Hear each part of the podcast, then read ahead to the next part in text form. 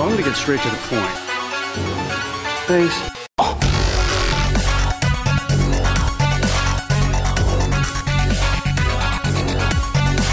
I couldn't think of a more horrible job if I wanted to. And you have to do it. You have to.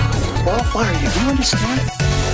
Hello, everybody, and welcome to Ben and Brand See a Movie. I am your host, Ben Friedman, and with me, as always, is Branson Indelicato. Hi, everybody. This is a special week. Yes, because we have finally, we are finally here at Cage, Cage. Off, Cage.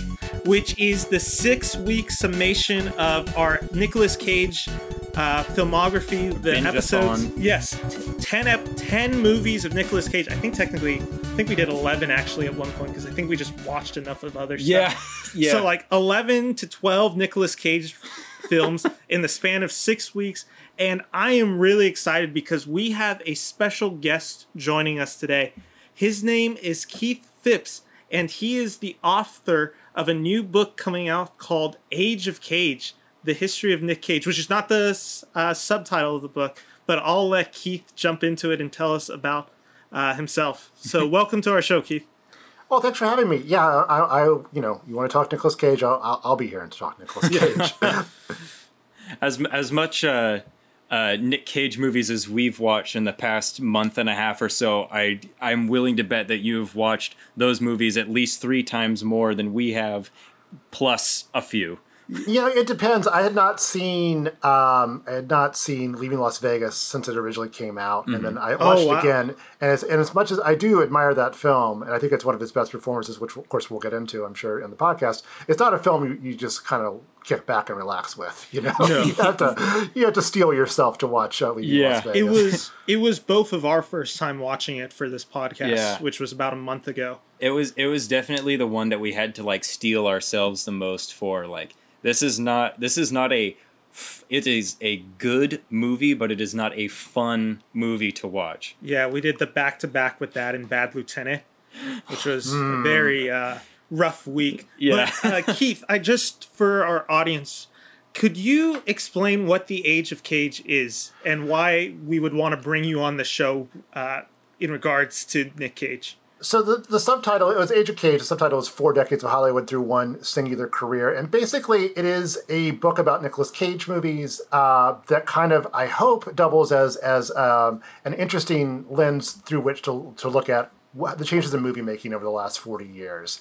Uh, you know, came to real. You know, I was looking at you know something to write about that would kind of like be a broad topic that people would enjoy reading, but but also something that kind of like had a different story to it beyond the story itself. So that was it. Because I, you know, he, he's there at different stages. Like he, he captures kind of the very tail end of you know as as with all the difference for Coppola movies he did. You know, he gets a little bit of the '70s auteur era there, all the way up through the rise of the blockbuster uh, as we know it now in the 2000s, and you know, in the last decade, sort of this this kind of shadow Hollywood of, of independent films uh, that often end up going direct to Redbox, but also often have something interesting about them, and sometimes are, are quite good. So, uh, you know, and I'm sure we'll be talking about that as well. Uh, plus, you know, look, if you're going to do a year long project, it may as well be something fun like watching every Nicolas Cage movie. yeah, right. Exactly. It, it's you definitely have no shortage of material, and you like.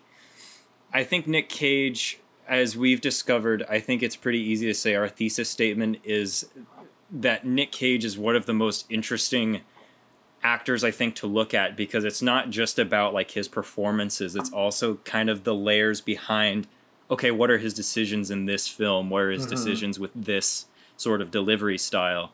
Um, so, I mean, I, I can't imagine how interesting your journey has been. Ours was only a month and a half, and it's been crazy.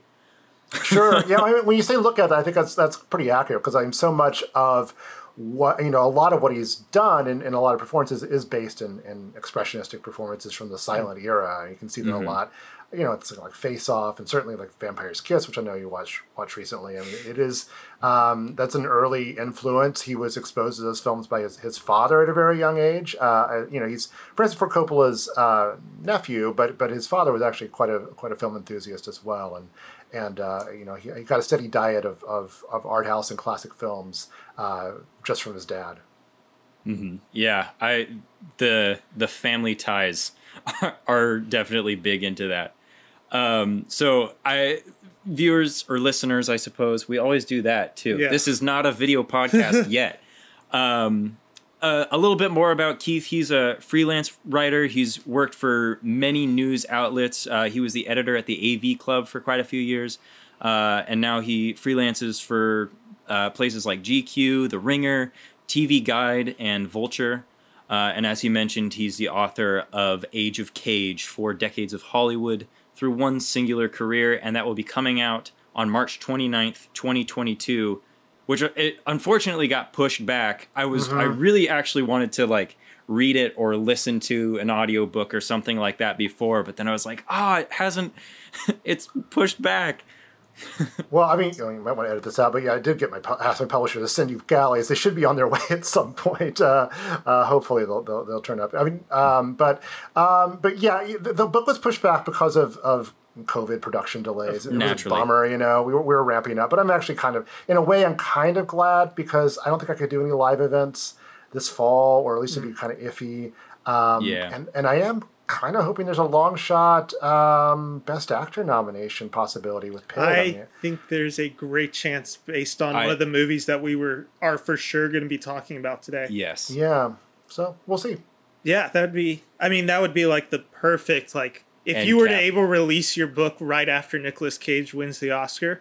I mean, you couldn't get any luckier than that. I mean, it'd be like the woman who just wrote the book on Giannis Antetokounmpo right after he wins the NBA Finals or championship. Yeah, that's like Like free stars- publicity. Yeah, the stars align. Everyone wants to know more about this guy. if if here- he becomes a go. trending search, you become a trending search, Keith. Well, I hope so. So, Keith, before we jumped into our bracket, I did just want to uh, ask you one brief question before we jump in. I know, obviously, what brings us all together is we have a love for movies, and I am just curious, where does your love of movies begin? I mean, really young. I mean, it, it was. I was someone who, as a kid, who loved movies, and I'm, some of my earliest memories are going to movies. But also, like, you know, from a way too young age, I remember really fixating on, on ads for movies and uh, in, in the paper and on television, especially movies I was not old enough to see. Like being really freaked out by ads for like like scanners and various Friday the Thirteenth films and things like that. But I mean, um, you know, as soon as I, you know, the VCR was a real godsend. I'm dating myself here, but, but the VCR was a real godsend because I would kind of go through um, my education mostly at that age especially came through going through the Leonard Maltin's TV movies book. I don't know if you've ever seen one of those. It's uh, still a great read. And like trying to watch every four, three and a half star movie that came on uh, television, and kind of from there. And like, um, you know, I, I, I- I mean, certainly in my years of serious film appreciation, Nicolas Cage has kind of been there for most of most you know many steps of the way. I mean, Raising Arizona was certainly a film that kind of got me interested in a lot of different aspects. You know, pointed me in a lot of different directions, including uh, keeping an eye on Nicolas Cage. Yeah, for sure. And it sounds like we have pretty similar journeys because I know for me, uh, Roger Ebert's show, uh, Siskel and Ebert, was just like the hugest inspiration to me growing up. The same thing where I'd read Roger Ebert's reviews growing up. I'd always circle the three star, four star reviews that he do, and I'd uh, look through them. And then also, interestingly enough, what inspired me because I became a historian when I was in college is National Treasures uh, one and two. Like those movies that's growing awesome. up to me. Like I, my name's Ben, so obviously the character of Benjamin Gates being a historian going through 19th century history, which was my prime focus. he talks about National Treasure quite a bit. Like that was me, that was my growing up experience. Was those two movies was like inspired me, and it's been really cool to see him continue to release movies that like speak to I think every generation since the 80s to I think even now with his most recent release, uh, Pig. I and yeah, I think similarly, my first exposure to Nick Cage was the National Treasure films, but as, as far as like cinema for me and like my experience with movies and stuff, it's always been I've always been a huge fan of animation and just like how how cool of an art form that is. And we got we got to see Nick Cage fairly recently in an animated like one of the greatest animated films I think ever, mm. which is Into the Spider-Verse and I will talk about his minor role in that, but it it's neat how like those worlds kind of blended for me. Yeah. But yeah, cool. So I know you've been waiting weeks to do it, so I'm gonna let you introduce Cage Off. All right. So Keith, you might want to lower your volume because I can just feel the excitement oozing from Branson right now. Like the, the couch is shaking uncomfortably. I could just be because I'm I've got like the excited cold sweats. uh, but uh, viewers and Keith, listeners, dang it, there we go again. One day we'll go video. So uh, to Keith and to you listeners, uh, this is how Cage Off is going to work. So we have created a 16 movie bracket, and in each section of the bracket, we have one of Nick Cage's roles. Uh, all of the movies that we watched with Nick Cage uh, are included in that, as well as some uh, random seeds that we figured would be really good candidates to have. Uh, we've divided our bracket into four main quadrants, which is the comic book division, the crazy and unhinged division, the prestigious division, and the action hero division. Uh, we're also on each of these roles, uh, we're judging them by a few different uh, categories, uh, a few different criteria. Yeah, the factors to consider Yes, that we exactly. were all thinking. Yeah, the, these are the things that we use to determine uh, how how each cage scored. May I read the factors? Yes, please do. So, our factors to consider is cage magic, the ability to capture the eccentricities and uniqueness of the actor. Power level, how strong is this character? character development, likability, growth, satisfying arcs, etc. Rewatchability, and blatant favoritism, which ultimately is probably going to be the heaviest weight in all five of the categories. Yes. But obviously, we're going to be judging it more than just that. Those are just kind of ways to frame our thoughts when we were coming up with the bracket. So it's a very much March Madness style bracket. We're going to go round by round. We'll each switch off. So somebody will go first, second, third, and then we'll rotate and rotate. And we'll go through all the rounds and we'll see which cage is left standing. That's why it's called Cage Off because they are in the cage fighting for number one of This is the cage match. Yes, of hmm. who is the best Nicolas Cage character. So, Keith, with all that stated, are you ready for Cage Off? I think so. I think All so. right. then, ladies and gentlemen, welcome to Cage Off. I am your host, Ben Friedman, and we are kicking it off with the first division, which is the comic book division. And I just want to make sure, Keith, that you got the seating. So, for our number one seating, we have Ghost Rider. And I want to make sure, so I'm going to ask you, could you reveal our number four seating for this round? Uh, this this is Superman from Superman Lives, the film that did not happen. Yes. So, why does Superman, a film that never happened, make it onto this list? One, we were trying to add some variety to this list. Uh, two, I haven't seen the Teen Titans animated movie where he plays the voice of Superman. I have not seen that one yet, so I could not add. Wait, up. what? Yeah, he's in Teen Titans. Oh my Go, goodness, I didn't read. Superman. Oh, that's awesome. And three, it's because I love Kevin Smith and hearing the story about him talking about Superman sounds like the most fun thing in the world. And I just had to talk about it because this mo- this does not get enough attention. Neither does the documentary "The Death of Superman Lives: What Happens" by the late great Jon Schnepp. So I just wanted to throw that out there. And so, Keith, I'll let you start first. Just on your thoughts on Superman uh, Lives, just because I don't know if you talk about it much in the book, but I am just curious to hear about it because anything that revolves around Superman and Nick Cage, I'm totally in for. Well, you should definitely see Teen Titans go to the movies. It, it is it is delightful. I, I, I'm, a, I'm a fan of that show as well. Although his his pre- presence as Superman is pretty minimal. It's more like you know here's super here's Nicolas Cage finally playing Superman. I don't know that I necessarily have a lot of new light to shed on Superman Lives and, and what happened with it. Uh, that is a very good documentary.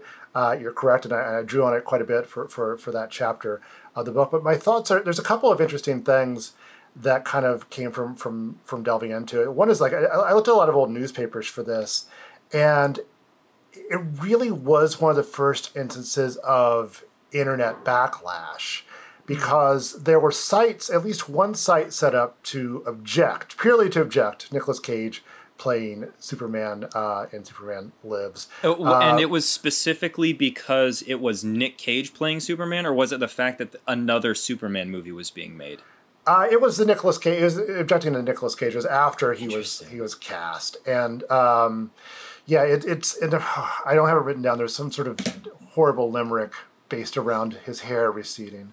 But anyway, I mean, I, I did. You know, he would talk about it quite a bit. I, I didn't realize before doing this book. I mean, how long he was going to be Superman, and how early that casting came about, and how often he was asked about it and he i mean his take on it is as superman i think it gets into it into the documentary as well his take on it as superman is like the ultimate outsider uh, superman is as someone who sticks up for the bullied because he you know cage would often talk about himself as, as a bullied kid a misfit an outcast uh, i mean I, I you know it was I think that film and subsequent articles about it have done a lot to rescuing, you know, rescuing the reputation as, as you know, for a while was considered this potentially great folly. I mean, Bryan Singer, when he was making Superman Returns, uh, apparently kept a photo. This is the movie I can't remember. Kept, kept a photo of of uh, of Cage in costume to say this this is what would have happened. We're not doing that. And I don't know. I, I, I would rather see it, see the Tim Burton one. I do think a lot about how the course of superhero movies might have been taken a different direction. You know, gone a different direction if it had been made. Yeah. Yeah, I, that's a very that's a good point. That's such a pivotal I mean, like since he's such a polarizing, that's another thesis statement that I think that we've found in our journey that he's very polarizing. It, it is interesting to think about like how how would that have changed superhero movies, especially now with like the the range and like revenue that those generate. Well, and you've heard that th- supposedly what Tim Burton wanted to do was introduce Michael Keaton at the end of that film as Batman. Mm. Oh. So like that's like Batman versus Superman. Yeah. 20 wow. years before it happens. Wow. So it is really an inventive film and Tim Burton very much has the pulse on the comic book films because of course he does Batman in 89. Mm-hmm. So just to see him kind of just like really set precedents uh, and with obviously Superman Lives never happening, but he does kind of hit what will be the craze in 20 years where the idea of Batman versus Superman coming right. to fruition is so crazy. But with that, Keith, I'm just going to ask you between the number one and the number four, does the number four Superman make the upset in your round? You know, this is tough because because it is just it's basically defined by being unknown. It could have been a, a, a disaster. You know, who knows? Yeah. I mean, um, Tim Burton to me basically could could do no wrong for a while there. I remember thinking in 2001 it was kind of a lousy summer, but at least Planet of the Apes was going to be this great film at the end of it. Uh-huh. yeah, didn't work out that, that well. Sometimes, uh, but I mean, I just I'm I'm not. I'm gonna actually. I think I might have to go with the upset here because I'm not the biggest fan of Ghost Rider. I think his performance is interesting in that he makes some some some fun choices, like making him kind of kind of a a dull guy who just like wants to watch nature videos and listen to the Carpenters, you know. Uh, but I think everything around those choices is is pretty dull, to be honest, yeah. and kind of pro forma. Uh, so I, I'm just gonna I'm gonna go with Superman for this one. Okay, you're going Superman, which the number four upseed or upset right there from you. Branson. All right. Are you going to do it? Yeah, I I think I guess I'm already going to go against the expert here and say that I think Ghost Rider edges it out. Not even. I mean, this is part of the blatant favoritism coming in, um, or I guess bias in the sense that Ghost Rider does exist, and I would have been very interested to see Cage as Superman. Um, but I mean, I also power level for me played really big into this because the idea of rating the power level or like the Smash Bros tier of of different Nick Cage characters was Superman really funny wins. to me. Superman wins against but Ghost, Ghost Rider. but Ghost Rider, you can kill Superman. I don't know if you can kill Ghost Rider. I'm sure you can. But so you're going Ghost Rider definitively. Yeah, and I think Ghost Rider is more I've always had an issue with Superman because I think I think in the comics it's a little bit better, but as far as more wider circulated media, like movies and, and TV shows, they've written themselves into a corner with Superman. Like the the guy can do anything. He is basically God. And I mean we see we see him being God in movies like mm. Batman v Superman. Um, like the Christ imagery is so strong in it. But Ghost Rider is more interesting of a concept to me. So you're going Ghost Rider. I think yeah, I and think this so. is Keith. This is where the challenge comes yeah, in. Yeah, you're the tiebreaker. Because Ghost Rider to Hmm. me was one of my dad and my favorite movies growing up. It was just one of those movies we connected with. We just, I love the scene where Nicolas Cage does the transformation into the Ghost Rider. I Mm-hmm. just think it's the perfect level of cheesiness, but full commitment to a character that I think Cage can deliver. Yeah, that had some serious cage magic. However, Superman Lives is such an insane project, and listening to Kevin Smith talk about it, listening to all the behind the scenes, the crazy storyboards that were going on, just everything insane with it, I think is more entertaining than the actual film of Ghost Rider. So I can't believe I'm saying this, but the number four seed just upset, and Superman wow. Lives is going on to the uh, next eight. I'm Already, already drama s- here. Yeah, I know. I'm the drama. already sick of this idea. We're done with cage off. But Oh so- my goodness. But so Branson, so you now get to go first with our next round, all right, which is the comic book division, the number two versus the number three seed. So we have Big Daddy from Kick Ass versus Spider Man Noir from the Spider Verse. all right. So And remember, we have uh, not saying that uh, we can go in depth on everyone. Yes, But if we do, we'll be here for four yeah, hours. These are two films. I I know for a fact that that Ben, you and I want to talk about Spider-Man into the Spider-Verse so bad. Yeah. And I think we also want to talk about Kick-Ass. Yeah, I'm not as big a fan of Kick Ass as I am Spider Verse, obviously, but Yes. like we will yeah, talk naturally. about Kick Ass at some point. Um, I think both Big Daddy and Spider-Man Noir open themselves up to, um, or I guess Cage r- is able to give like these interesting angles on both ones. Like Big Daddy has to juggle this idea of being a caring father, but he's also like this weapons expert basically, who's like a vigilante hero, um, who's like kind of an anti-hero almost. Uh, it's been a bit since I've seen Kick Ass, so take that with a grain of salt. And then uh, Spider Man Noir in Into the Spider Verse is so funny. I it's I think for the amount of time that Nick Cage is in Spider Verse, it's so comedically dense. Everything he says in that movie is comedy gold. Yes. It's so funny.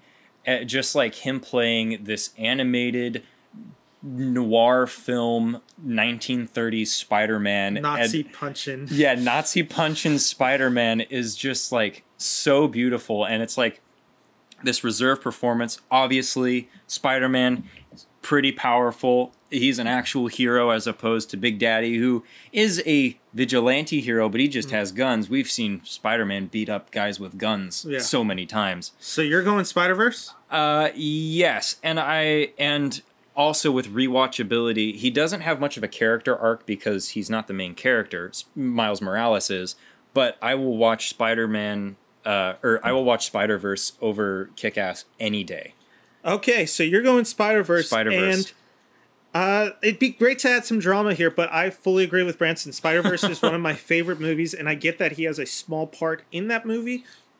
With that said, I absolutely adore that movie, and I love everything Nicolas Cage does, and the fact that there is Hailee Steinfeld, John Mulaney, and Nicolas Cage like recording lines together and interacting. And Jake It's just- Johnson. yes, it's just something so special to me that I have to give it the nod here. So, Spider-Man Noir moves on, but before we do that, Keith, I just want to hear your brief th- thoughts. Yeah, I mean, I was tempted to go with Big Daddy. I don't really, I don't. Kick-Ass is not a not a favorite of mine. I do really like that performance, um, but you know, I, I think it's a, he makes some really fun choices. That being kind of combining like a, a combination of Adam West and Batman and Fred MacMurray and My Three Sons or something. Yeah, But- very very strong Batman vibes. uh, but you know, I mean, it's it's it's it's not as big a role, but Spider Verse is, is is a terrific movie, and I do I felt myself if, if I was wavering at all, I felt myself being swayed by your uh, argument there. So uh, let's, let's, let's let's do let's do Spider Man Noir.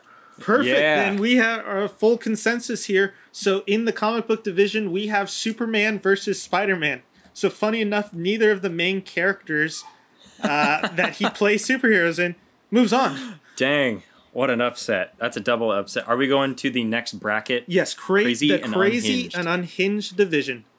So I will announce our number one and number four because I'm going first. So we have H.I. McDunnough from Raising Arizona versus Terrence Mc. Is it McDonough too? Terence McDonagh from Bad Lieutenant Port of Call, New Orleans. Oh my goodness! Yeah, I didn't realize. versus Mc. That's perfect. So There's we a, have the a fan, there's obviously a fan theory that needs to be written about what's what's going on between Oh, those two characters. absolutely! The Cageverse. It's all connected. Okay. Oh my God, this one's. It's like the Tarantino Okay, wait, verse. I was gonna where say all this was a Tarantino movies hard- are connected. I was gonna say this was a hard round, but then I looked at the two choices again, and one of the movies is Raising Arizona, and the other one is Bad Lieutenant, which is a movie that I respect and think his performance is great. But Raising Arizona is an all-time classic with, and I know I shouldn't really be factoring in it, but John Goodman is so funny in the movie. That whole cast, how the Coen brothers write that film, mm. and just Nicolas Cage's eccentricity and able to bring that heart to the performance with his chemistry with Holly Hunter. I absolutely adore it, and to me, it's actually an easy choice. So, Raising Arizona is my choice. Keith, uh, do you concur or are you disagreeing with me? Uh, no, I'm going to concur, but I, I do I do love uh, Bad Lieutenant Port of Call New Orleans. I, I think that's that is a top tier Nicolas Cage performance. I, I love I love what he does in that movie. It is um, you know so tortured, but also like just always dancing between comedy and tragedy, and and um, you know it's not you know this is more in the writing as much in the writing as the performance. But at the end of that movie, I find really emotionally moving. So so if you haven't seen that one, I, I would recommend it. But Bring Raising Arizona is Raising Arizona. What, do you, what else Yeah. do you do? Yeah. um, I would. I mean, it's going to be unanimous with uh, raising Arizona. Um, I mean, I Bad Lieutenant, Port of Call, New Orleans. You get so much insane Cage energy, but ultimately, raising Arizona is is so H.I. McDunnough is so much more likable to me because he has an arc and it ends satisfyingly, and he you see that he is he does have this heart of gold and Bad Lieutenant, maybe it's the point of the movie, but he never gets his comeuppance. He gets he gets commended, and it, that just like always annoyed me. And I know it's probably the point. Yeah, it's the we talked about that in the episode. Go go listen to that if you want to, guys. So yes, so H.I. McDunnough wins it in this round. So Raising Arizona is moving on, and then our next category, uh, Keith, you're going next. So do you want to introduce introduce our two and three seats? Uh, yes, we do get two of the biggest performance. Well, you know, that's not even. The second one has some of the biggest moments. The one is just all big moments, which which is uh, uh, Peter Loew and, and Vampire's Kiss uh, uh, versus. I can't. Even, oh, sorry, I, I can't. Sorry, yeah, I I had to sque- squeeze it in to get the Wicker Man in there. Edward Malos. Oh yes, Uh, Malice? Malice. Malice? Malice. yeah, uh, I got it now. Uh, I'll you're gonna edit this. I'll do it. It- It's it's Peter Loew in Vampire's Kiss uh, versus Edward Malice in The Wicker Man, the the remake of the British cult classic. Can I tell you, Mal Malice is so much better of a last name than Malus was, as I said it. It's just it has a much better ring. Right. In in in in you know, in an example of that film subtlety, it is a play on male us. Uh, so you know, and uh, also the word malice. yes, Very Well, ham-handed. Many layers, many layers to the Yeah, Wicker Man this film's deep. remake. It's a very deep film. But Keith, you get to get the first vote. So are you going Vampire's Kiss or The Wicker Man? Two absolutely beloved? memorable. Yeah, memorable. uh, memorable. No, I, I, I do. I think Vampire's Kiss is, is terrific. I mean, it's all over the place, but I mean, it, it is just you know that you know acting on on on on the edge there. Um, he's he's referred to it as his his his, his lab where he you know experimented with all different acting techniques he'd he'd draw on uh, later, and and I think it is. Um, the it's you know the movie is in some ways kind of shambling, but I think it is at the heart of it. it it's a pretty stark endorsement of what we uh, it's not endorsement indictment of what we now call a toxic masculinity. I mean it, it if Yeah. there's so, so the, the nasty edge to that film um, is quite uh, you know quite, quite no pun intended quite biting. I mean it is uh, it is not a not a pretty picture of, of a certain type of, of man uh, whether he's a vampire or not. Um, and and wicker man is, is a film that I, I recognize it it's it's fun, um, and certainly both LaBute and Cage have, have kind of had given interviews like it, it was it was supposed to be funny. I mean, it's a satire. Don't you get it? I truly believe them. It's supposed to be. I just think it's you know kind of a failed satire. Yeah. Okay. I mean, doesn't Tommy Wiseau use the same defense for the room? so yeah, he does. Yeah. Yeah. That's at least what I've heard. I don't know. I I I could feel more inclined to believe Wicker Man. If Nicolas Cage tells me anything was actually a deliberate choice, I, I would one thousand percent believe it. I believe it. because. I've never seen anybody so sincere in Yeah. just the craziness, which is what I love about Nicolas. Cage. That's Cage. an easy deception But- check. So you, I just want to make sure I'm correct. You are going Vampire's Kiss, correct? Vampire's Kiss, yes. Perfect. Okay. Um you get to decide it, all or right. am we going to me? All right, in a in a twist, I think I'm gonna have to go. I think I'm gonna have to go with Vampire's Kiss. You're going Vampire's Kiss. I think so. I for no other reason. I the movie, as structurally speaking, is god awful. It is it is a train wreck, but it's a beautiful train wreck. I mean, like you can't you can't help but watch it. It's like a supernova. It's this just this destructive mess, but it's just such a beauty to watch. And Cage is like the pinnacle of that in this movie. He is insane in different modicums throughout this entire movie. And I think The Wicker Man uh, really what it has is the fact that it it is like that semi satire and then the scene where he's yelling about not the bees. Vampire's Kiss, you've got the entire thing. I that's a that's like a meme factory. Yeah. I So, think. are you ready for this, uh, Branson? We talked about Vampire's Kiss about a month ago, Yes. and I know we both came out with negative reviews. Out of all the films that we've seen, minus one of them, this was the one that's been on my mind the whole time. Where I'm like, I kind of want to re-see that or like revisit this scene because you're right, Keith. It's so beautifully weird. Like it is his. I know he always refers to his performance as Nosferatu, but in many ways it kind of feels like a Frankenstein of just different acting styles he's mm-hmm. going for. He's mushing them all together, and I think just the insanity of it. I just have to go with it because it's so unique. Yeah, and Like- he also said in the GQ interview that we watched, I'm sure that you've seen that, Keith, where he breaks mm-hmm. down his roles. He says that that's like one of his favorite performances. Yeah. So I think we're all in agreement. Vampire's Kiss is the answer. And I mean, if you're going with can't- Crazy and Unhinged, there's nothing more crazy and unhinged than his performance in Vampire's Kiss. I, I can't say I'm surprised. I'm okay. I'm surprised that I'm surprised that it made it to second round. So we now move on to the pretentious division. This is, I didn't just want to call it the Oscars division. No, this is the prestigious division. Oh. I knew I would. I knew I wouldn't just say pretentious because I don't like that use of the word when referring to Oscar film. Prestigious. That makes one thousand percent more sense. But so we are talking mainly the films that we feel like are probably some of his more. You would consider, I guess, the more Oscar caliber Academy Award type of performances that would garner this type of acclaim. So, Branson, I'm going to let you go off with our first round. All right. So in this uh, quadrant, our first matchup is uh, Ben Sanderson in Leaving Las Vegas versus Donald Kaufman in Adaptation. Um, man, this that is a really tough one. I went back and forth on this for a while. Um, I and I think rewatchability is a big thing on this. I would watch adaptation again. In fact, I would say that it's probably mm, one in my top three favorite Cage movies that we watched. Leaving Las Vegas is so difficult to watch, and it's even harder to rewatch. Um, and it's because he gives such a good performance. He gives such a convincing uh, display of this drunk who is desperate to just kill himself by drinking, to drink himself to death. It- it's just like it's too brutal.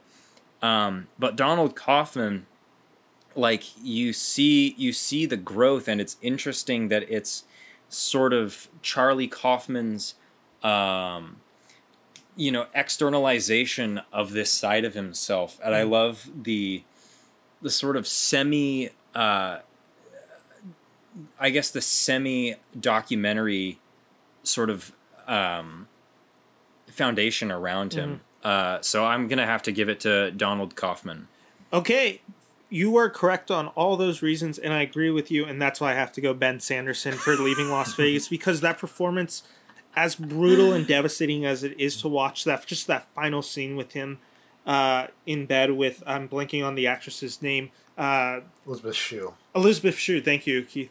I was gonna say Frances McDormand, but I Yeah, I'm knew like, it was I'm- wrong. Yeah, you've just been seeing too many Coen brother films Yeah. recently.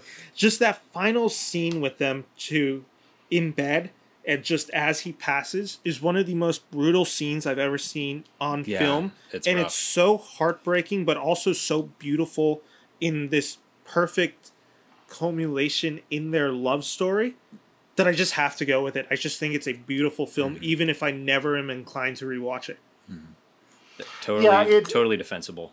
I- I'm going that way too because it is just such a monumental performance, and Donald Kaufman is a supporting role, and it uh, ultimately, uh, and, and not not that it disqualifies it, but but I just you know it, it is it's an achievement. I think that film without Cage and Shue, who's also very good in it, uh, it it's really um, doesn't work. I, or, or, I mean, I can see other actors possibly pulling that off, unlike some other Cage performances where I can only imagine Cage playing it. But but um, it's remarkable what he does. There's you could romanticize that in a way that could make it a really ugly movie in some ways. You know, uh, of, a, of a man drinking him to death, drinking himself to death, and kind of make that look beautiful. And they turn it into this kind of operatic story, but they pull back from making it look desirable in any way. And I think I think that is uh, um, that, that's it's an interesting needle to thread. I think I think they do a good job of that.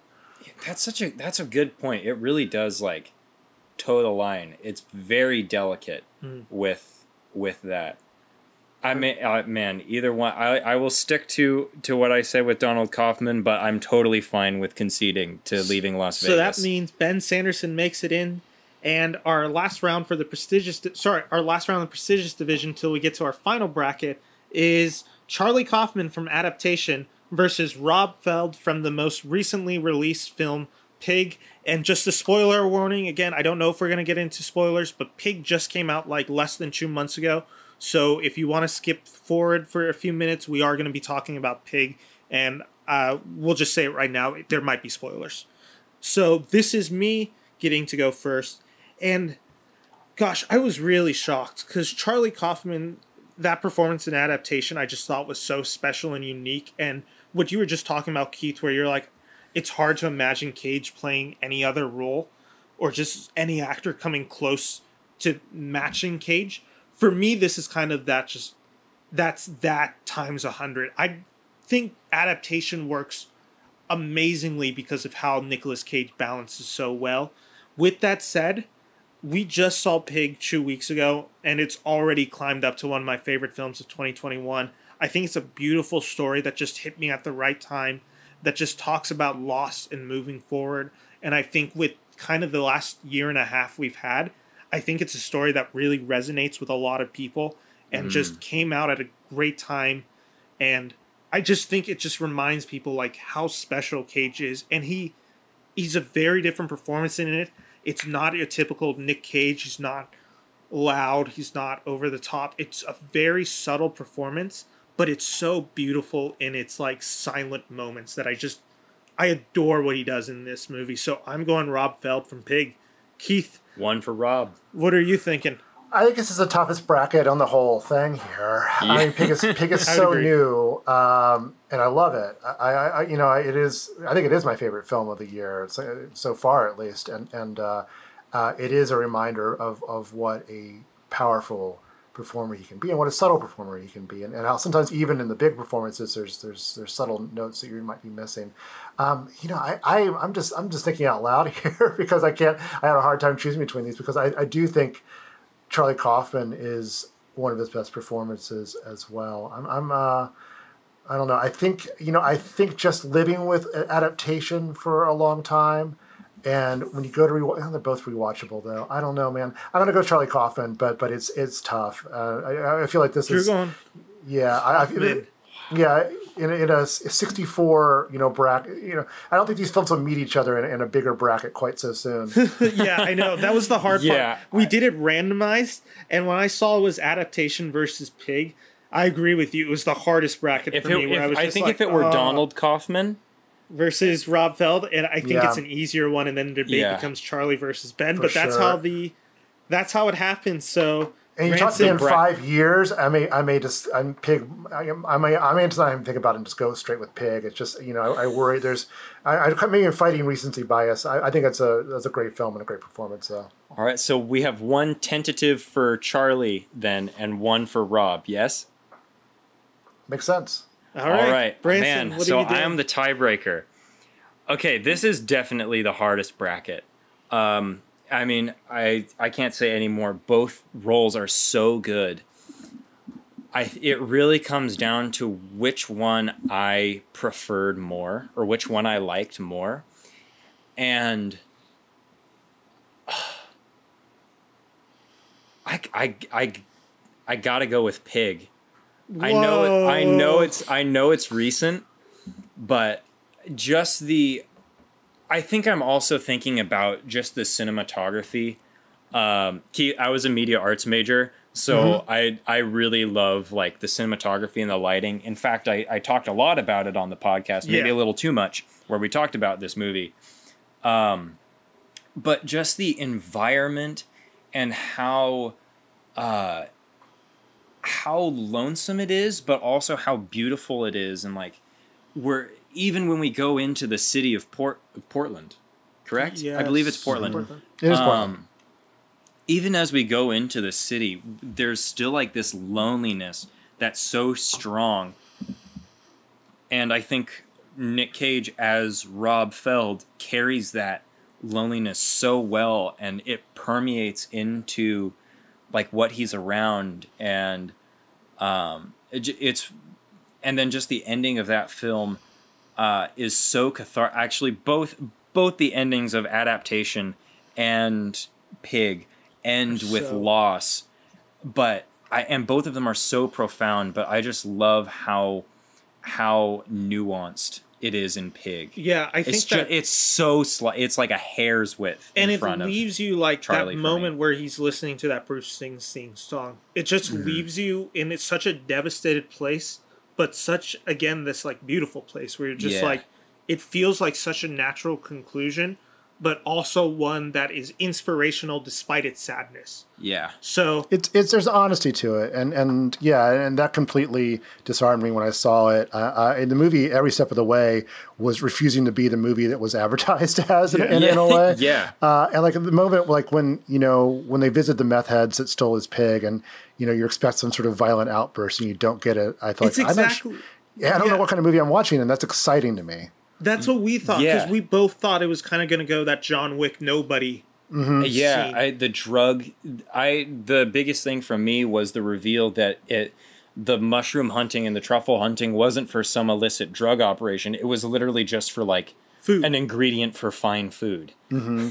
it was like, like- the chinese black truffle It's the first film from Michael Sarnoski. He did the story with Vanessa Block, who also produced. I'm not sure what they seem to have like a collaboration going on. It's just I'm excited to see what they do next. I know. yeah I, that was that was such a strong start they've grown. I mean, if you're gonna watch anyone who's listening to this and they watch Pig, look out for these two because they're gonna be talents in Hollywood for years. Mm-hmm. You What- can just tell. yeah what were their names again keith Michael Sarnoski, Sarnoski and, and Vanessa Block. Yeah. So Yes. look out for them.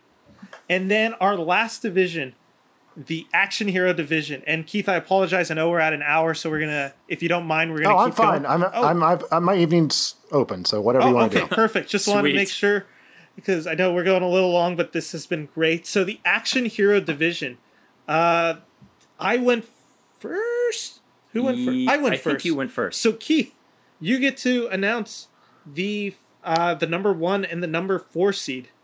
You get uh, so for the action hero division, you get uh, Benjamin Franklin Gates, I believe is the full name of the Yes. character. Yes. Is that correct?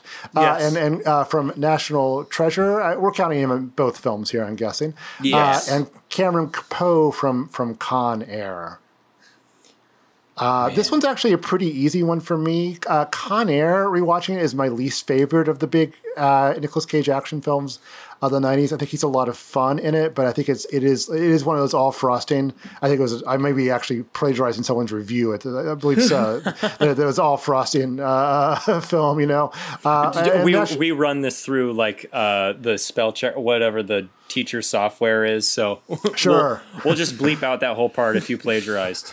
well, I, I'm, I'm, I'm admitting to it, so it, I don't think it counts. Um, and We'll then, cite it. you know, the National Treasure films are both uh, delights, and, and you know, I, I watch them with my kid, and it can be her it's her first Nicolas Cage movie, so it's and those movies are you know well made, and and uh, he's super fun in them, uh, and you learn a couple of things at least uh, before before the film's over. So I'm I'm I'm, I'm pro National Treasure and, and pro Ben Gates on this one. Okay. All right. So perfect. We got one vote for Ben Gates. And before I officially vote Ben Gates in, Branson, do you want to uh, diverge? I, or- yeah, I I guess I'm the. Uh, again, this is this is one of those ones where I love both of these movies. I need a new co-host. and and I I strictly went on power level for this one because I was like, there's no other way because I love both of these roles. Con Air was one of my favorites that we watched um, in the whole cage off. Um, the character development for both Ben Gates and Cameron Poe is excellent. Uh, they both have just the right amount of cage magic where you get these moments of craziness, uh, but it's never too overbearing. Um, they're both super rewatchable films for me. They're both so fun. Our Natural Treasure 1, 2, and Con Air are all super rewatchable. In fact, I really want to see National Treasure again. Um, I, I love both these movies, but I Cameron Poe, I think he's just stronger. I think he's more able to to do what has to be done in the film. I know. I'm sorry, Ben. I'm sorry, Keith. I'm sorry to you, Keith, but I'm extra sorry to Ben because I knew how I knew it. I knew that this was right going to I know. so I know. so we'll end. I had to be the contrarian. we'll I'm the uh, I'm the Ar- now. I'm the Armond And White. I will just here. say there are two tattoos currently on my body. One of them is a quote from Jojo Rabbit. The other one is a Harry Potter symbol, the Deathly Hallows. I am thinking about getting a third tattoo, and that third tattoo would probably be something from National Treasure, True Book of Secrets, the map on the on Probably the something like that. on I- your back. I love this movie. I love everything to do with Nicolas Cage in this film. I am such a history buff. I think the idea of the Book of Spe- Secrets and combining the conspiracy theories with the history, with the Nicolas Cage, with the great comedic sidekick in Riley, uh, J- Justin sidekick. Barth, I believe is his name. Uh, it's just so good in every way, and it's an amazing film. And maybe if we were going just National Treasure one versus Con Air, maybe Con Air stands more of a chance. But the fact that we're adding National Treasures two into this, it's so easy, and it's Ben Gates for me all the way. Oh, Man, I I almost want to switch my vote.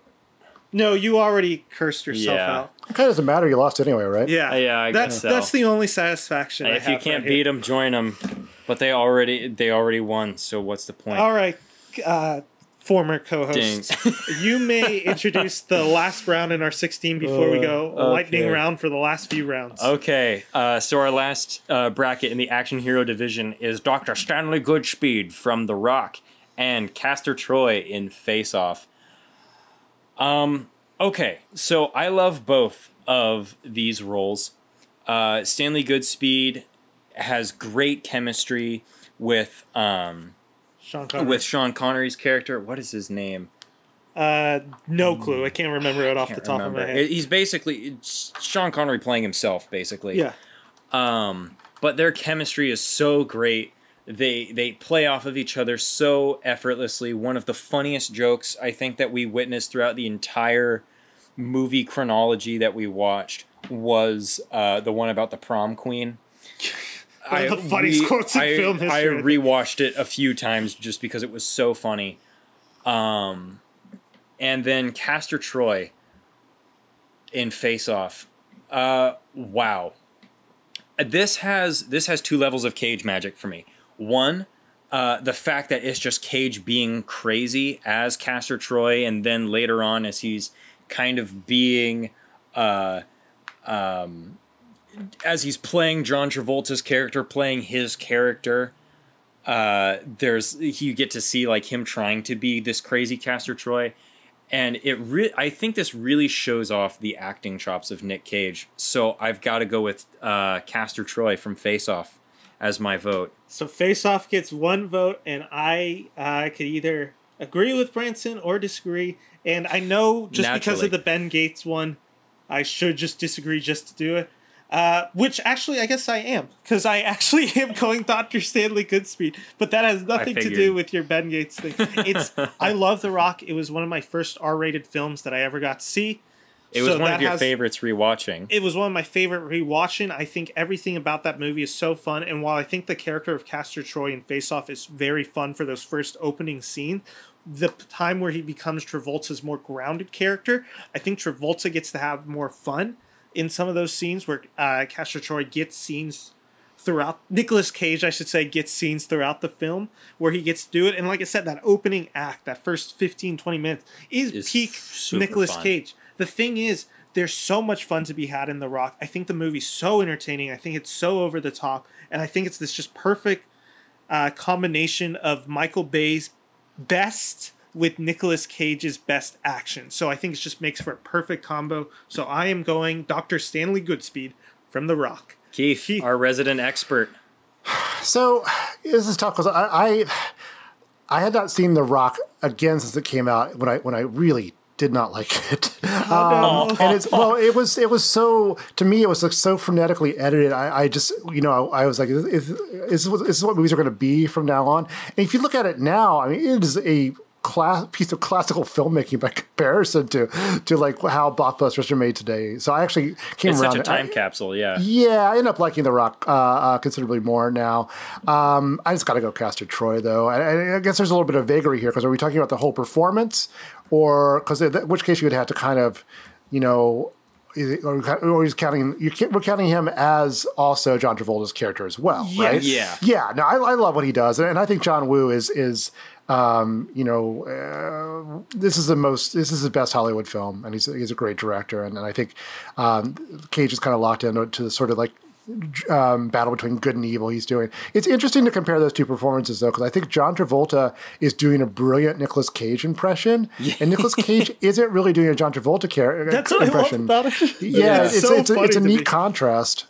But uh, yeah, so I, I, I, if I'm the tiebreaker, it's going to be Castor Troy. Castor Troy moves Man. on then. And I just want to get uh, your thoughts real quick, Keith. I'm curious if you've ever ever heard the theory about Dr. Stanley Goodspeed. Sorry, about Sean Connery's character in The Rock This again. being That he was, that he was James Bond. Yes. Yeah. Yeah. I've Was there any research that you Uh, came across no, that I could think- maybe support it? I don't. I think that's more of a fan theory thing. Although I think they definitely play up the the Bond persona in Connery, but but they don't really. You know, there aren't a ton of, of hints beyond it being Sean Connery and him being a former British secret a, uh, secret agent of some kind. We've we've both proclaimed it as our head headcanon that that is what happened. I just have to believe that is what had happened. It's so funny. That's such a funny idea. So we are in the second round, which is our eighth. so these are going to go. Yes, the quarterfinals. I was trying to remember what they call it in March Madness. Uh, it's not the Sweet 16, but okay, whatever. Maybe it is the final eight now that you say it like that. So we are in the comic book division, and these are going to go lightning fast because I know we've already talked about these films uh, pretty in depth. So it's going to be just a lot more quick, I guess, because we don't have to go in depth for each one. We have uh, Superman from Superman Lives, a movie that does not exist. The fact that it made it to the second round is insane. Does it make the Cinderella story and make it to our final four? Or does Spider Man Noir beat it? So, Branson, you get to decide first. Does the Cinderella story happen on Ben and Branson's movie? Absolutely freaking not. It's Spider Man. It's Spider Man Noir for me. It's I- got to be Yeah. for me. I was talking about tattoos that I want, and National Treasures is right there. I already have a design for Spider Man uh, Into the Spider Verse where it's Spider Man jumping off the cliff in the Leap of Faith scene. I, it's you- literally my yeah. Listeners, you it. can't see a poster behind us, but Ben has a Spider Man into the Spider Verse poster behind him. I am- so much bias on I am our end, obsessed with this movie, and I think does Nicolas Cage have a very small role in this film?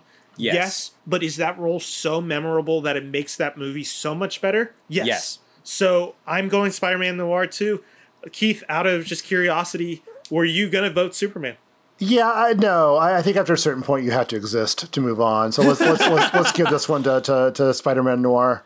Spider-Man Noir moves into our final four and wins. Does that? Yeah, it means it won the comic book division. So good He job, Spider-Man Sp- Noir. Spider Noir won the pennant. Yes, so good job for him. Nice. So now we go into our crazy and unhinged division, where we have H.I. McDunnough versus Peter Loew. You have to say it like him though. It's- My name's Peter Loew. Oh yeah, that accent that I could never quite understand what it was. Yeah, I really quickly, Keith. I we we were trying to figure out what accent he was going for. Was he going for like a Nosferatu sort of Transylvania accent in So- Vampire's Kiss?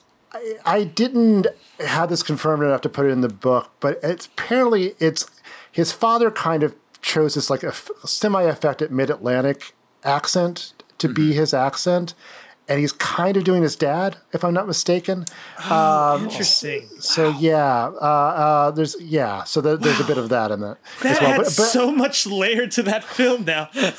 like That's a little fact- unconfirmed, so I, I, I wouldn't, Yeah, you know, didn't go on the record there, but Yeah. uh, but but it, it is, but I um, th- it is just sort of like East Coast pretension. I think is is, is sort of the the accent he's going for. That's super good. God, that's so interesting. I know you said that's unconfirmed, so we won't run with that. Also, No. East Coast Pretension is a great band name. That is. Anyway, So, uh, was that you just went? So I get to pick between H.I. McDunnough and Peter Loew. Yes. Oh my God, this is actually way harder than I thought it was. Because is it more of the film that I like, or is it purely performance? yeah, that's another factor in this. wow. Are we talking? Are is is the deciding best- factor Cage or the film around It's him? It's best Nicolas Cage character. So if you're going over arc overall character, H.I. McDunnough to me feels more fleshed out and has that arc and satisfying movie around him where Vampire's Kiss is a very fun performance but doesn't quite have that same uh it's definitely not energy. Energy is something that film has and Nick In Cage has yeah. so much, but it doesn't quite have that just journey slash just whole rounded character. By the end of the film, you know who H.I. McDunnough is, and you know he's this guy with a heart of gold that makes all the wrong choices at all the right times until he doesn't. so I'm going H.I. McDunnough. Keith, what are your thoughts? It's H.I. McDunnough. I, I, I, I, I mean, Vampire's Kiss is such a fascinating film to watch, but I, I love that character. I love that performance. Uh, I love the fact that he's basically he's you know it's it's cartoon character energy, and yet you get to end of it. That that ending is just among the most affecting scenes. Uh, you'll see Nicolas Cage perform. I think uh, uh, you know among the most just blatantly emotional scenes that the the the, the Coen brothers have ever shot, and, and it gets me every time. Love it. So we're gonna go. I, I go McDunnough.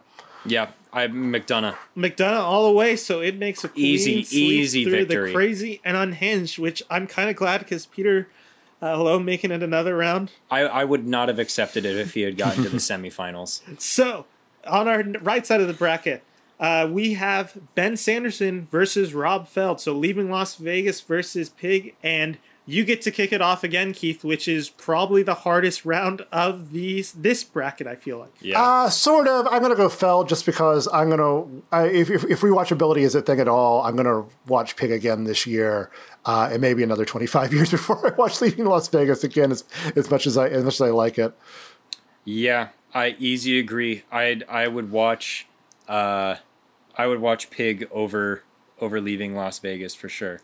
Okay, They're both good movies. It's I- it's sort of the it sort of gave me the same vibes as Ratatouille where it just made me feel comfortable and refined watching it. Maybe it's just because it's a cooking movie. Yeah, maybe I just know. like food. Maybe. Yeah, maybe you should see Chef by Jon Favreau. but so anyway, I am in complete agree agreement with you guys, and the reason I'm going with that instead of Ben Sanderson is kind of what you talked about with rewatch rewatchability. And for but for me, what it is is Rob Feld in this movie Pig feels like this really special movie that it reminded me of like the first time recently when I saw Peanut Butter Falcon where it was just a film that I was really the only one in my friend group to see and the only one to have heard of. And it's just one of these films where I feel like I'm going to be telling people about it for years and Mm-hmm. I'm going to hear people talking about it more. Where like Peanut Butter Falcon doesn't quite have this hit right off the gate in uh when it comes out in theaters, but as those weeks go on, it just kind of gets this word of mouth. I feel like Pig is going to have that huge word of mouth just because of how special it is, and I think this is one of those ones that Ben Sanderson is such a brutal performance, and it's such a great performance. It wins him his Oscar, but ultimately, Rob Feld is just such a more. The film is more enjoyable, and I think Nicolas Cage gets to showcase what a lot of people forgot that he had. So, Pig is a clean sweep. Return to form. Yeah, I, we've had some. We've had three clean sweeps so far in the quarters. Yes, and the question is, will Will uh, it happen again? with Benjamin Gates versus Castor Troy? So, Branson, you get to vote these again, and are you going to disappoint me again? I don't think I am. Okay. Uh, I'm gonna go with Castor Troy. I'm just kidding. I'm just kidding. um, I I think it's got to be Ben Gates for me. Uh, I enjoyed both Face Off and uh, National Treasure. I think I I think Face Off had a little bit more ironic enjoyment. Um, and Ben Gates, I just I love a good heist. Uh, and the whole film is is a great heist, and then number two is also a great heist. Uh, and there's just so much fun energy around it. And I'm not just saying this so you won't kill me, Ben. I Yeah. do actually believe this, and I do prefer Ben Gates over Castor Troy, and I do prefer National Treasure over Face Off. So I'll be honest, Keith. The exact second he said Ben Gates, I already circled uh, Ben Gates on our paper because uh, again, it's Ben Gates to me. I this next matchup he's gonna have next round is gonna be brutal for me, but I don't have to think about that yet. So Ben Gates takes it just because of how special those films are, how much of a meaningfulness they had for my childhood. Just again, I am the person Blatant I am because of yeah. National Treasures Book of Secrets. As weird as it is, I'm sure I'm the only person who can say that that like National Treasures Chew Book of Secrets shaped who I am as a human and as a Better worker. that than something like Geely. or, I guess leaving Las Vegas. Yeah. It's better. Than that. But yeah. Keith, would you have gone Ben Gates? Uh, I would I would cast a token vote to to, to Castor Troy just because I, I do feel like that's Oh. a, s- a superior, superior film ultimately and, and a more interesting performance as much as I do enjoy the National Treasure films. So uh, That's fair. uh, but I, I do not hate Ben Gates moving on. Okay, perfect. I'm I Keith, thank you for for saying that because now we've both disappointed Ben. Uh, Keith so- could never disappoint me. you you can. It's been years of friendship, Branson. That one just hurt. I gotta I gotta write a book now. So now we are in the final four. And on our left side of the division, we have in comic book division, we have Spider Noir, Spider-Man Noir versus Crazy and Unhinged, H.I. McDunnough from Raising Arizona. So we have Spider-Man Noir versus H.I. McDunnough, and you just went. Mm-hmm. So I will kick this one off. And this is where I've been kind of saying for Spider Man Noir that it really is movie over, I guess, his part in the film. And if you're going between which is my favorite film of the two, it is Spider Man uh, Into the Spider Verse.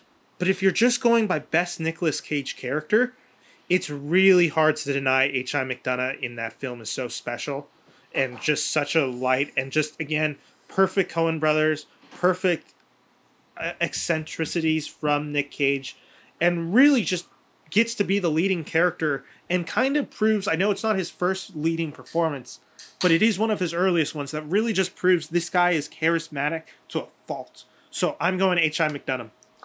Keith, what are your thoughts?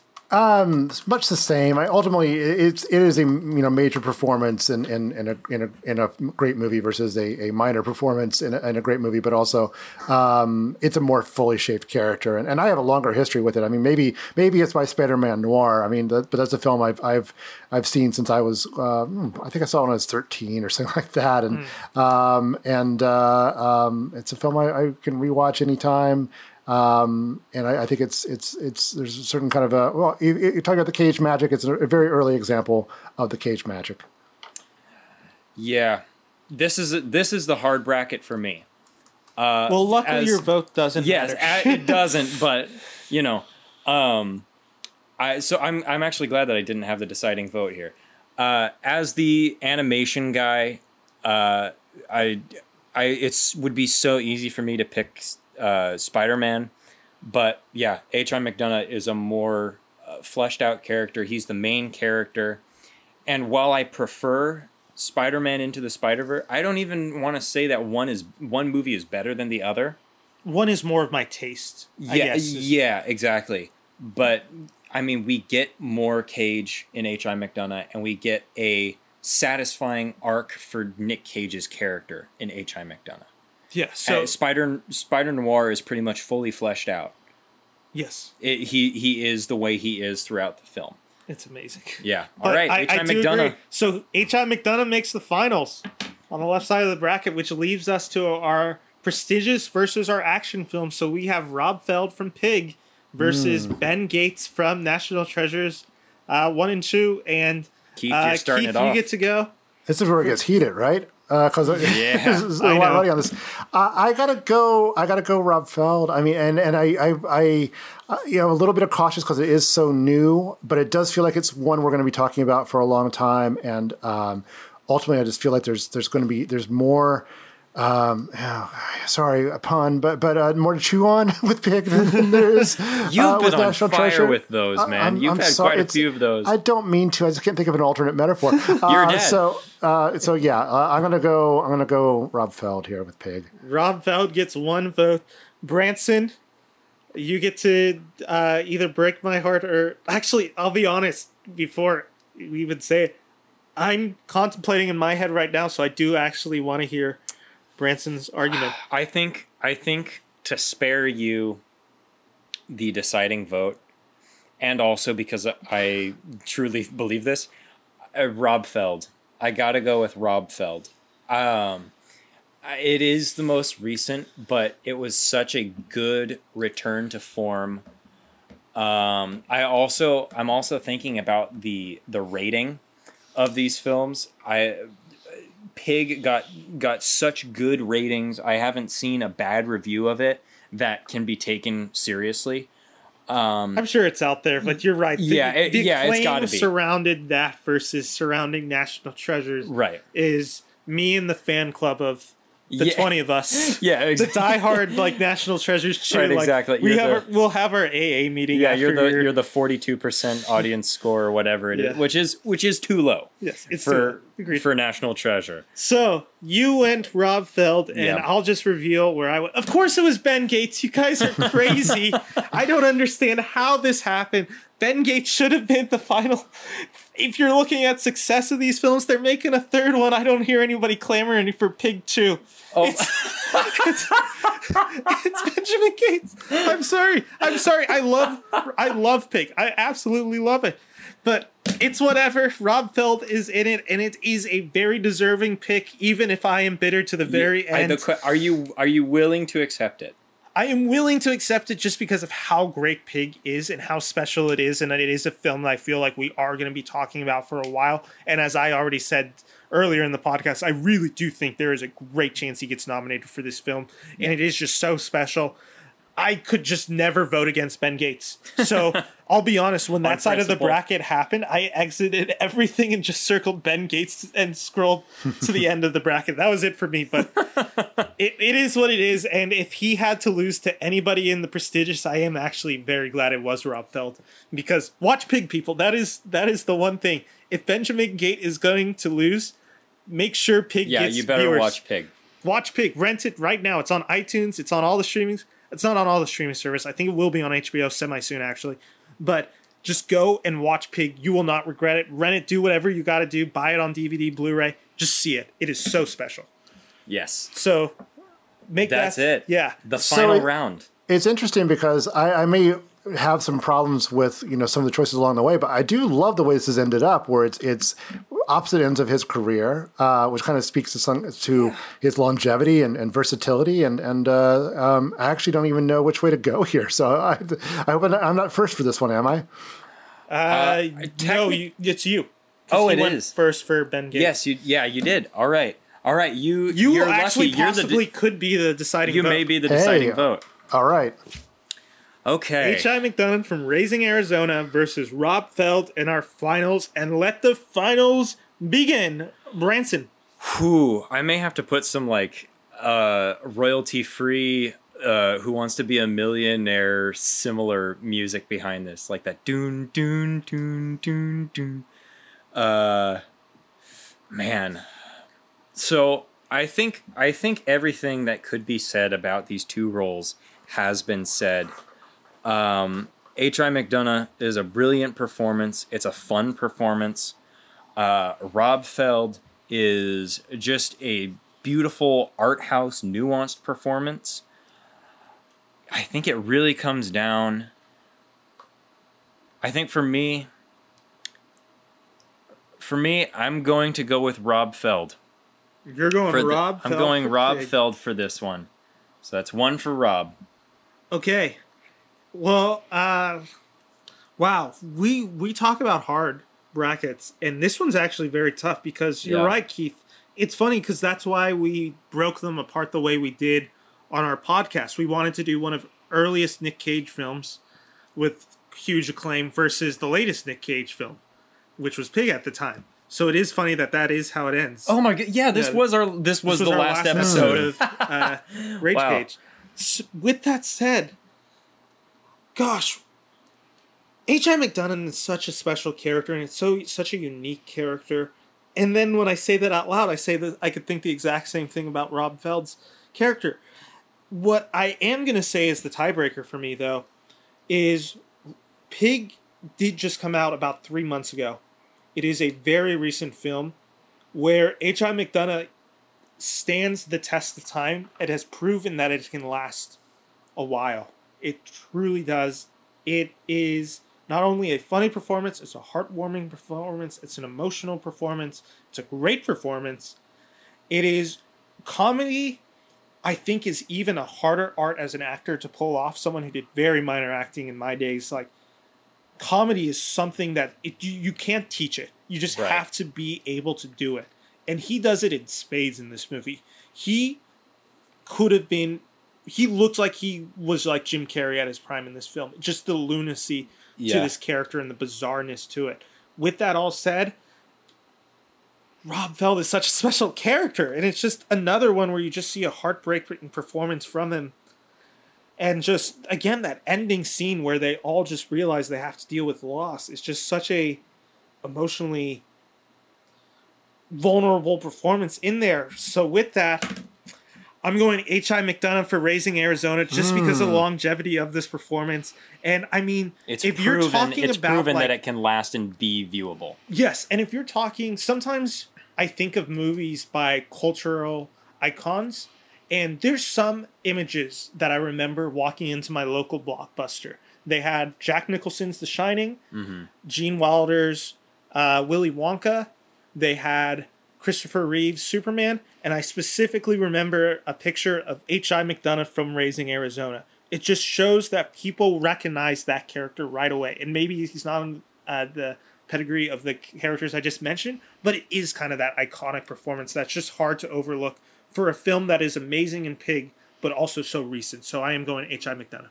Was it the mugshot photo? Is that the Yes, one? the mugshot. Yeah. Yeah, yeah, it is pretty was- much. That's, that's It one of the was most everywhere. Yeah, yeah, it was. All right, this is tough because I, I think I need to do, go with longevity too, but I might go in the opposite direction because I feel like, I, and maybe I'm talking more about just strictly performance here, but this is Rob Feld is not a performance you can give at the beginning of your career. Um, and it, with he, he brings this the weight of all these other characters he's played because at, at, after a certain point you're not just you know when you live with an actor that long um, you can't just see the single performance anymore. You, you can see all the other things that, that have been played against before, and I think there's so much of what of his past in that that performance, and so much, um, you know, that he brings so much gravity to it. Uh, maybe it's just. Maybe this is recency bias, but I, I just do love that performance so much, and it's hard for me to cast cast aside H. H. I. McDunnough. Uh, but I'm gonna I'm gonna go with the I'm gonna go with the new here, uh, which was Wow. which, also also the old Nicolas Cage, I guess at this point. But uh, Wow. uh, so you know, it's it's tough. But I, I think if you know, if I were looking at this and say, which is, you know, more remarkable that he gave that great performance at the beginning of his career, or that he gave this really surprising performance at the at the most recent point in his career, and I, I feel more comfortable going with that.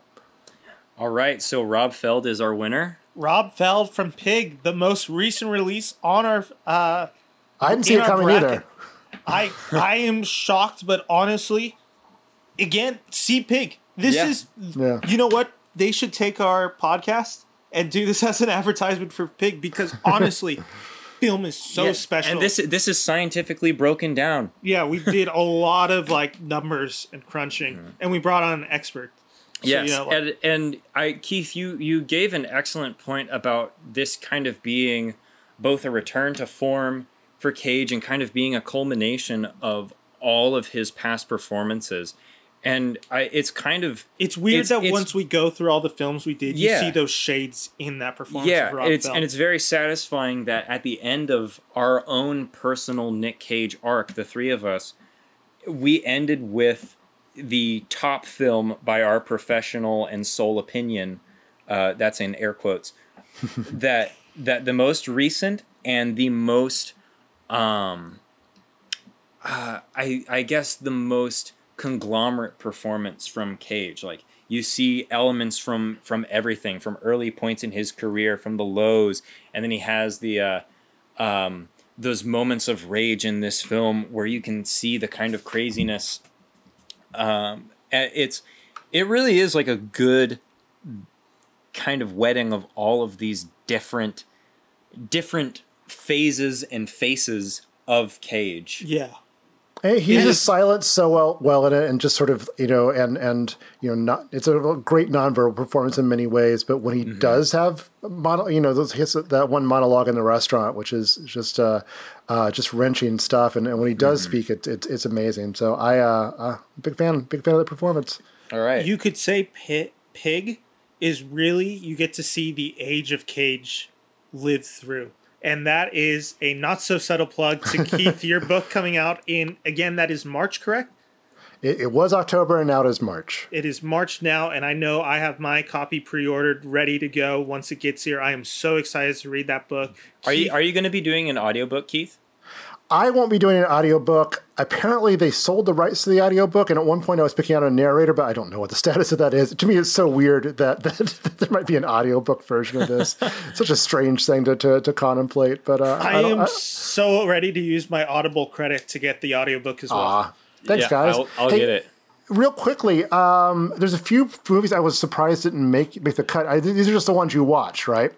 These For- were the ones we watched, and then when we were making the brackets, we're like, which ones would like make sense with the other type of films we watched? Yeah. Mm-hmm. And then there were just some that we didn't get to see. Yeah, I please mention some mention some Just- honorable mentions. Uh, how about I just do a lightning round here and tell me if you have any thoughts on any of these films? And if you haven't seen them, that's fine. Uh, Peggy Sue got married. Haven't seen it in Haven't years. seen it. That's why. yeah, I, couldn't I love his performance. in That it's so strange, but it, it's such a it's the right performance for that Yeah. for that character. Uh, Moonstruck, of course, is is a, is a great one, and I, I, he's Yeah. terrific in that film. Great performance. seen that one. Uh, he, yeah, Red of Rock West. favorites. Have you seen Red Rock West? It's hard to find these days. Red Rock. You, you know, know it? what? We were trying to watch it. Yeah, That, was, the one, That was we had two films. It was that and the one where he plays uh, the Elvis impersonator in Las Vegas. I'm blanking on the title. Is that Uh, Honeymoon in Vegas? Honeymoon in Vegas. Yes. So we were trying to add both of those films to the list. It just ended were- up, but like they were not. we couldn't find them, and then I went to the DVD stores around Sacramento and just couldn't find them. So we just ended up having to scrap them because I didn't want to illegally pirate them.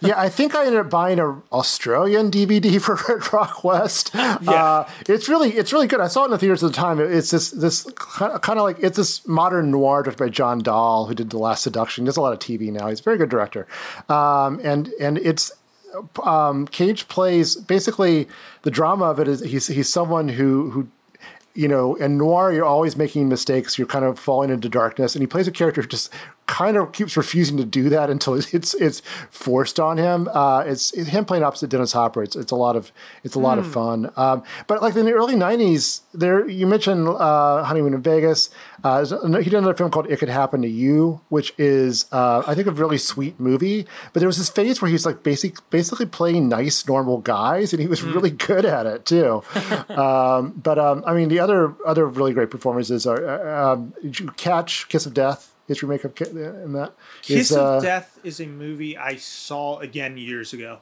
So Yeah, I know of it more than Was I that remember. was that one that we wanted to find as well? I don't think so. I think Kiss of Death is pretty out there.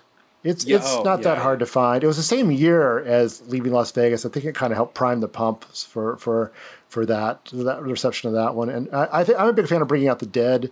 Um, I think that's a really uh, he just so he's just the most exhausted, dead-eyed performance you'll you'll see, uh, but it's perfect for the character. Um, uh, the one I always point to is, is the great Nicolas Cage performance that not enough people saw was Matchstick Men. Yes, that one was one that I had on my list forever. But when we were going through our six weeks, it was so hard for me to think of a category that made sense to pair it with Yeah. another movie. That that was a big thing trying to figure out. Like which two What- movies yeah. went together. So like we did adaptation and face off because it's two kind of two different character performances. Sure, that and makes sense. Uh, with that, we just like it was on my list because I absolutely adore that movie, and but it just ultimately we had six weeks and we're just like ah this one just can't make it on. But it is Yeah. a great movie. At I- some point, we're gonna have to do like Cage off Cliff Notes or something like that. we're gonna have and to do, do like a one. Cage Off Part Two. Should we? Oh gosh, I no, don't know no. if I next can do one's part. Wes Anderson. Oh, Yeah. I guess Yeah. we're confirming that a year Yeah. early. Next year is Wes Anderson, guys. We're doing But a I- Wes Anderson series at some point. Yeah, But- I'm glad uh, Port of Call New Orleans, Bad, Bad Lieutenant Port of Call New Orleans made it because I think that is is one of the great ones. But other later years, um, Mandy was a big one for me in, ter- in was deciding to write the there. book. A- And and Mom and Dad, I think that may be one that not. Such a good freaking movie. I don't know. If Yeah, I've seen it's- any Mom and. Dad is he basically I don't remember exactly how it happens, but he tries It's to Brian kill his Taylor of Neveldine and Taylor who did the second Ghost Rider film, which is which is not very good. I don't think. Yeah, Uh, but this is a good one where, the, where it's basically like kind of a virus that or something that compels parents to kill their children or try to Oh, kill their children. Is that Yeah. a horror And- movie? It's a yeah, it's pretty grody at times, but it's it's also it's more black comedy than anything else, and Yeah. It, it, it is you know it plays for the shock value, but it's also a pretty good film about parenting and middle age uh, in in a way that uh, that's honest and in a you know a less blood soaked film sometimes isn't. I, I'll- I kind of like that idea. That's kind of funny. I'll tell you my honorable mentions that we were considering putting on there. We had Lord of War from Yeah. 2005 was one that again it was just we couldn't figure out how to pair it. Oops, I clicked I clicked Sorcerer's Apprentice, which was not one of the ones we were considering. Left Behind was not one that we were considering. City Maybe of that's- Angels. It's a real low point. Uh, City oh, of Exactly. Angels I wanted to do just because it has the Goo Goo Doll song in it. Yep. So a that pretty good one- movie. I, I underrated it when I saw it at the time, but I, I liked I liked it quite a bit watching it again. Wild at Heart, I know almost made it. That was- that David. was another we one could that we not find it Yeah. anywhere. That was the other. one. Really, it's there's a it's on Blu-ray. I know Shout Factory put it out a few years ago, maybe out of print at this point. But yeah, that was one that I really wanted to see, but we yeah, just that's a major find it. performance. That's a, that's a that's and it's David Lynch. You can't you can't go wrong. Yeah. So Uh, Valley Girl almost made it on, but we Mhm, ended up movie. doing another one. And you mentioned Matchstick Man, uh, Matchstick Man. I mean, and what was the other? Oh, the other one, which was a small release. I'm sure Keith, you've seen it. There's, I don't even think you've heard of it, Branson. Maybe it's not. called The Frozen Ground from 2013. that's not bad. Yeah, I was I was a, that was one of the better uh, films I had not seen before. That from the, sort of direct to direct to streaming era. Um, yeah, it was like weird. I bought that when it came out. Like when it came out to DVD. I don't remember what it was, but I'm just like, there's something about this movie that I want to see. Maybe it was that pairing of John Cusack and uh, Nicolas Cage again from Face Off that I was Oh. just with with interested. Uh, Cusack Con playing. You, oh, Con Air is Cusack and Cage. yeah, that's what I'm saying. He's also in uh, the Frozen Ground. Oh, okay. Yeah, it's, and with Cusack playing the creep and, and uh, Cage playing the normal guy too, and that Yeah. it's, it has it has a nice like mood to it. I don't think it necessarily works all the way through, but I'm kind of surprised we haven't seen more from that director since then. Yeah. So that was definitely it. And then before Pig came out, we originally had slotted Willy's Wonderland in there because that was the most recent performance from Cage. But once Hmm. Did you, we did, got did you guys Pig- watch it? No, No. I bought it prepared to watch it for the show, Mm-hmm. and then once I heard Pig in the acclaim, I heard it about it from I think it was Scott Mantz, uh, Yeah. film reviewer in L.A. I think he was the one who had first tweeted out about Pig.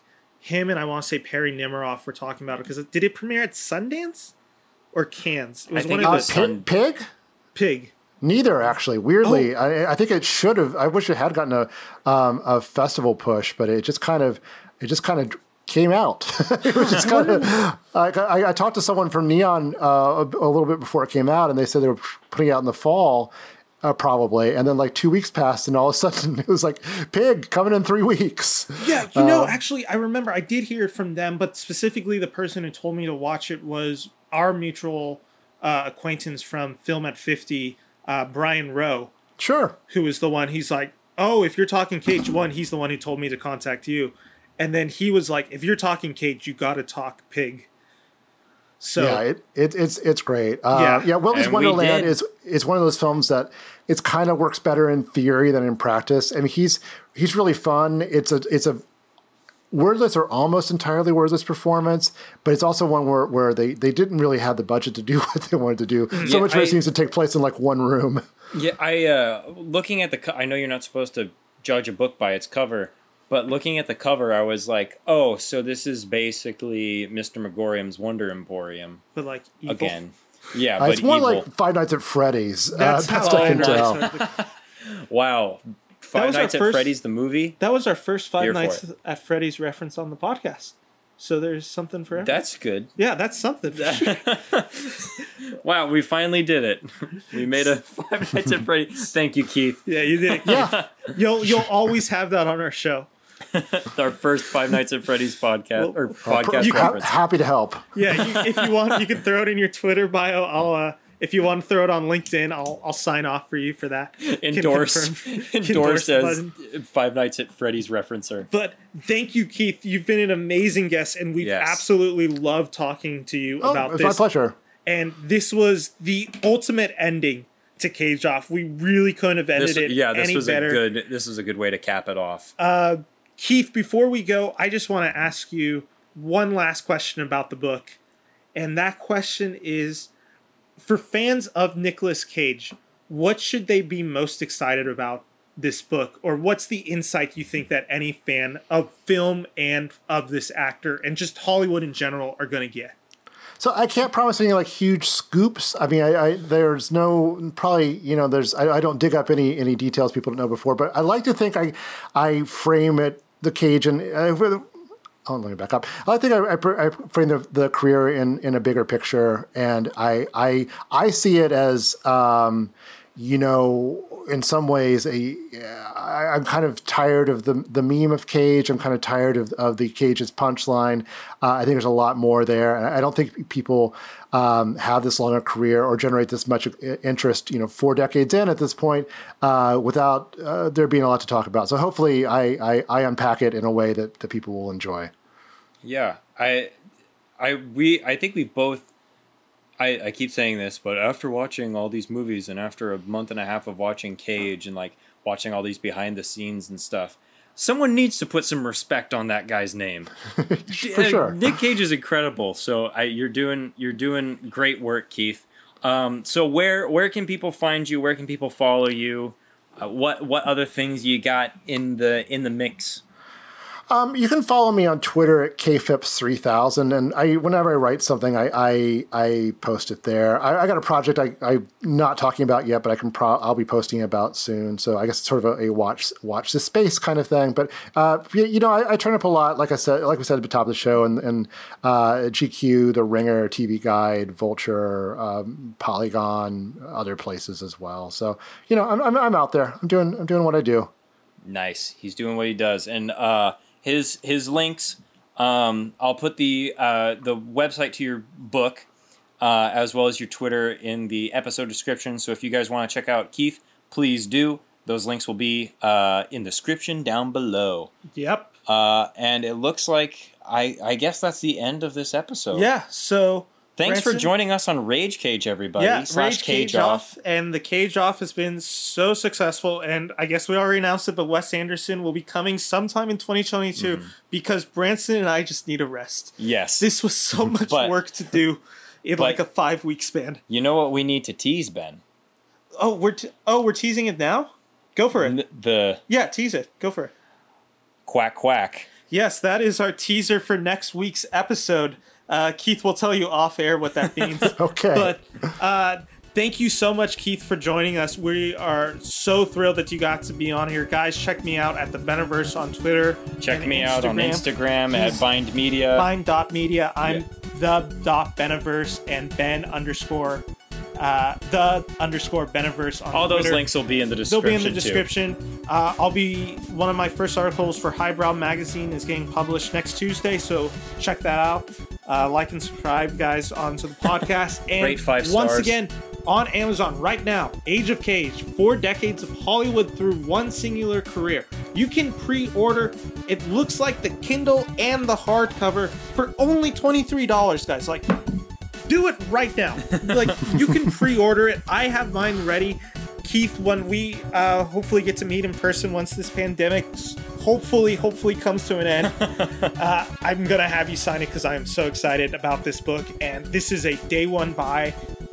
Sorry, not even a day one buy, six month free buy, and I It just comes with the can't. DLC. Yeah, I can't wait to read it. So I am Uh, thanks, absolutely guys. shocked. I hope it does not disappoint. Oh, I'm sure it will not. So thank you, Keith, for joining us, guys. That Thanks for listening. That is Cage Off. Take care. Uh, stay safe. And see you guys next week for Quack Quack. Well, I'll get straight to the point. Thanks.